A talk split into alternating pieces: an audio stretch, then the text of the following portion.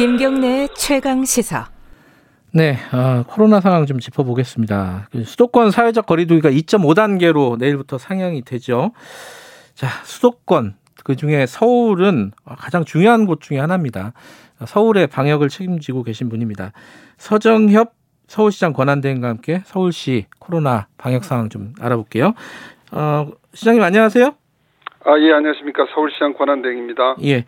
아, 그 시장님이라고 해도 되는 건가요? 어떻게 아, 그냥 권한 대행으로 불러주시면 되겠습니다. 알겠습니다. 네. 자, 이 서울시는 사실은 지난 5일부터 선제적으로 대응하고 있었잖아요. 그죠? 네네. 어떤 부분을 선제적으로 대응하고 있었습니까?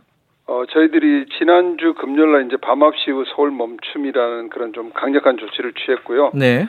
어, 지금 뭐 쉽게 말씀드리면은 이제 2.2단계에 있으면서 2.5단계나 3단계에 있는 조치들을 좀 음. 선제적으로 조치를 좀 취했습니다. 네. 그리고 이외에도 뭐 어, 대중교통 20 저는 밤 9시 이후에 축소, 운영 축소라든지 네. 뭐또 공공기관에 대한 운영 중단 등 음. 여러 가지 좀 강력한 조치를 선제적으로 취했다고 생각하시면 되겠습니다. 그 밤 9시 넘으면은 불을 꺼라. 예. 이러면 약간 좀 저항이 있지 않았나요? 어, 물론 뭐 이제 여러 가지 뭐 생계와 관련되시는 분들은 예. 어려움도 있었겠지만 저희들 취지 자체가 예. 어 좀 겨 울 특히 연말 음. 맞이해서 이제 모임들도 많아지시고 하고 네. 또 이동도 많아지고 하시니까 예. 이런 좀 이동이나 모임을 좀 자제하고 예. 제한하자는 그런 취지에서 또 이해해 주시면 감사하겠습니다. 어, 지금 이 2.5단계는 어, 연말까지 가는 거죠, 그죠? 예, 그렇습니다. 지금 이제 어제 음. 정부에서 발표를 했고요. 내일부터 시행이 되면 2.5 단계는 이제 28일까지 시행되는 걸로 되어 있습니다. 근데 지금 걱정은요. 이게 2단계 그리고 2 플러스 알파 단계라고 얘기했던 것들이 효과가 지금쯤이면 나타날 줄 알았는데 아니란 말이죠. 네네. 어, 이거 뭐 어떤 부분이 지금 좀 어려운 부분이 있는 겁니까? 어, 저희들도 이제 사회적 거리두기 단계를 이제 단계별로 상향하면서 여러 가지 조치들을 해왔습니다. 근데 예. 우리 진행자님 말씀 주신 대로 예. 어, 기대한 만큼 성과를 보지 못한 것은 좀 사실인 것 같고요. 예. 그래서 지난 이제 금요일 날 어, 이제 12월 5일부터 예. 저희가 밤 9시 이후 서울을 멈추자는 그런 보다 강력한 음. 조치를 발표하게 된 것도 네. 이런 엄중한 상황에 좀 대응해서 예. 이제 더 이상은 이제 물러날 곳이 없다. 음. 그래서 좀 특단의 대책을 강구했다고 말씀드리겠습니다. 예컨대 뭐 상황에 따라서 3단계 아, 3단계는 사실상 이제 셧다운이라고 해야 되나요? lockdown 뭐 이런 형태잖아요. 예, 예. 글로 갈 수도 있나요? 어, 3단계는 사실상 봉쇄에 해당하는 최후의 보루입니다. 음. 그래서 뭐 3단계가 되면 경제는 물론이고 시민의 일상도 올스톱되는 그런 최악의 상황이기 때문에 네. 저는 3단계만큼은 반드시 피해야 된다고 생각하고요. 음, 네. 그래서 이렇게 강력한 조치들을 취해 나가는 것도 음. 3단계까지는 어, 가지 않도록 하자는 음. 그런 예, 취지입니다. 3단계로 가면 사실상 봉쇄기 때문에 거기까지는 안 가도록 최대한 노력해 보자. 예, 예 이런 말씀이신 거고. 수능 지난주에 있었잖아요. 목요일에 수능이 있었는데 그 수능 끝나고 좀 걱정들이 많았어요, 사실.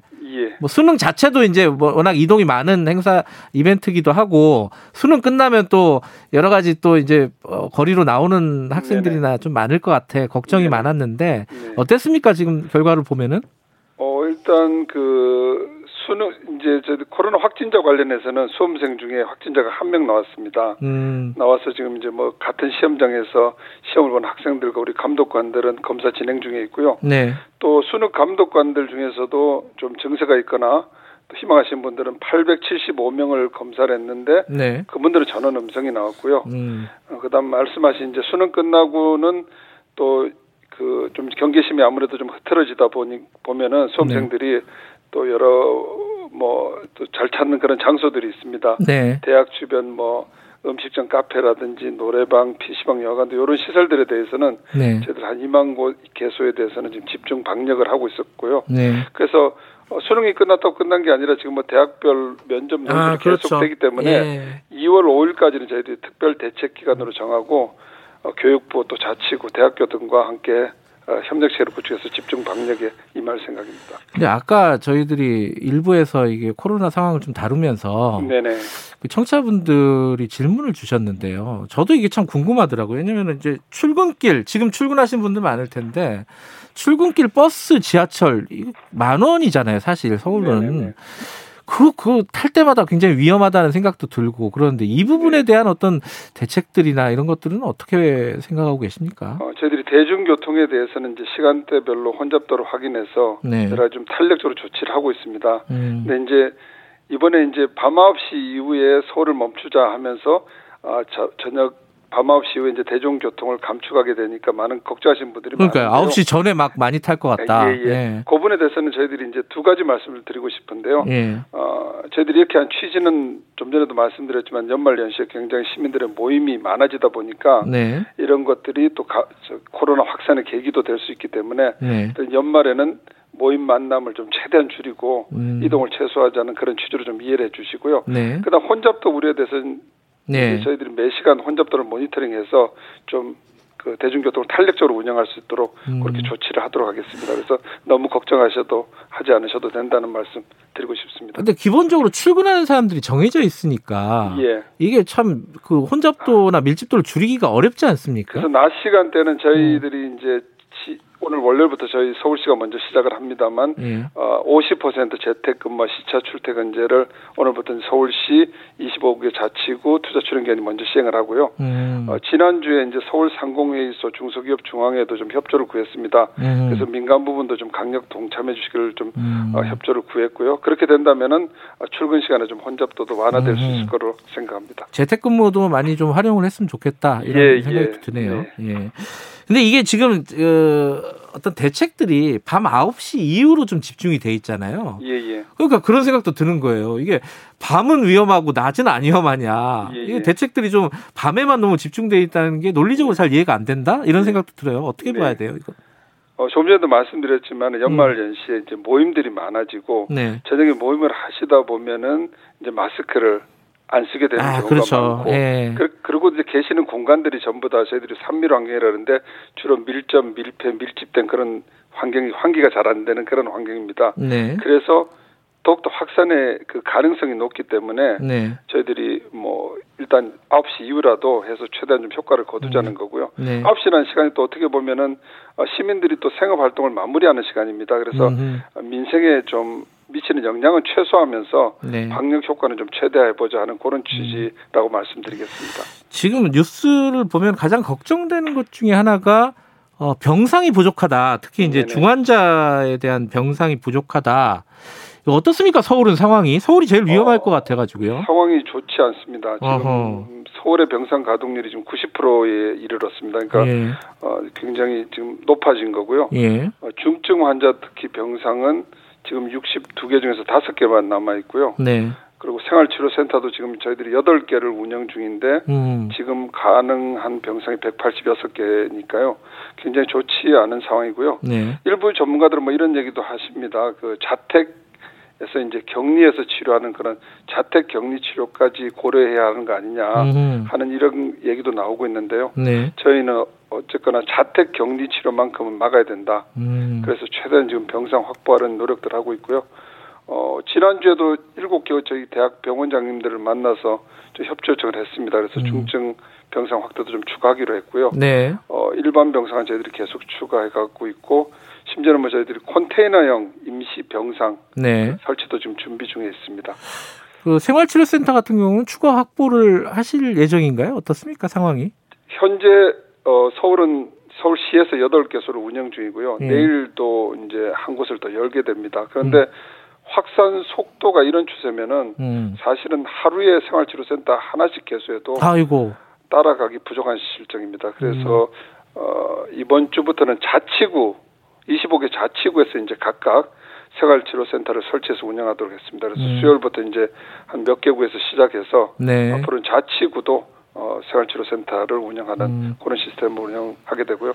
좀 전에 말씀드린 대로 어쨌거나 어, 자택 치료 뭐 사태 이런 일은 일어나지 않도록 네. 하여튼 공공의료 체대가 감, 감당 가능한 수준으로 지켜내는데 좀 전력을 음. 다해 나가겠습니다.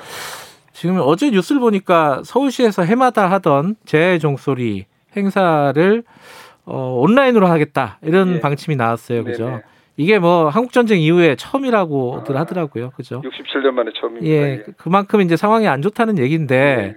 그러면 그 행사는 어떻게 되는 겁니까? 이게 온라인으로 사전에 녹화해갖고 하는 거예요? 어떻게 되는 거예요? 예, 지금 뭐 저기 일단은 전체적으로 오프라인에서 모이는 행사는 하지 않는 걸로 결정을 했고요. 예. 온라인 행사 방안에 대해서는 지금 전문가들과 여러 가지 좀 아하. 시민들이 또 전 국민들이 보시는 거기 참여하시는 행사이기 때문에 예. 다양한 방안들을 지금 논의 중에 아, 그 있습니다. 실제 방안은 이제 논의 중이신 거고. 예, 예. 근데 그 아- 행사 안에도 막 종로, 보신각 이 근처에 모이는 분들도 꽤 있을 것 같다 이런 걱정도 하더라고요. 이 부분에 대해서는 어떻게 대처하실 생각이세요? 저희들이 행사 자체를 하지 않는 이유도 네. 이렇게 시민들이나 또 전국에서 이렇게 모이시지 않도록 유도하기 위한 거고요. 음. 그런 분들은 뭐 그날은 집에서 좀 방송이나 온라인을 네. 통해서 새해를 맞이할 수 있도록 저희들이 또 당부도 드리고 이렇게 준비하도록 하겠습니다.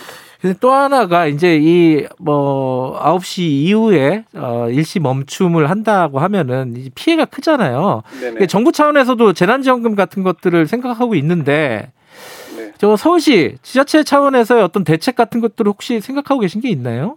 예, 저희들도 뭐 고민하고 있습니다. 음. 말씀드린 대로 3단계 상황이 되면 정말 경제는 물론이고 이게 시민 일상이 월스톱되는 상황이고요. 네. 또 자영업자나 소상공인들이 가장 어려운 상황이 되는데 요번에 대해서는 중앙 정부와 협의하면서 계속 함께 고민해 나가도록 그렇게 하겠습니다. 뭐 지자체에서 좀 선제적으로 재난 지원금 형태의 어떤 지원 같은 것들을 했던 경험이 있지 않습니까? 그죠? 네, 금 뭐 금년 같은 경우에도 자영업자 소상공인 생존 자금으로 저희들이 한 음. 6,600억 정도 지원했었고요. 그다음 금융 지원도 7조 원 이상 음. 대출 지원도 했었고 하는데 그런 것들은 저희들이 또 함께 고민해 음. 나가도록 하겠습니다. 아직 결정된 바는 없고요. 예, 그렇습니다. 알겠습니다. 그런 것들을 빨리 좀 진행을 해주셨으면 좋겠다 예, 이런 생각도 드네요. 최일선에 계신 분입니다. 코로나 전선에 서정엽 서울시장 권한대행과 얘기 나눠봤습니다. 고맙습니다. 네, 감사합니다. 아, 좀 상황이 심상치가 않네요. 그 한국 전쟁 이후에 처음으로 재해 종소리도 취소되는 상황이고 우리 모두 거리두기 이게 이제 말이 쉬운데 현 실 생활에서 어- 어느 정도로 하느냐는 우리한테 달려 있겠죠. 자 이번 주 한 주간에 서로들 노력을 했으면 좋겠습니다. 자 월요일 오늘 여기까지 하고요. 내일 아침 7시 20분에 다시 돌아올게요.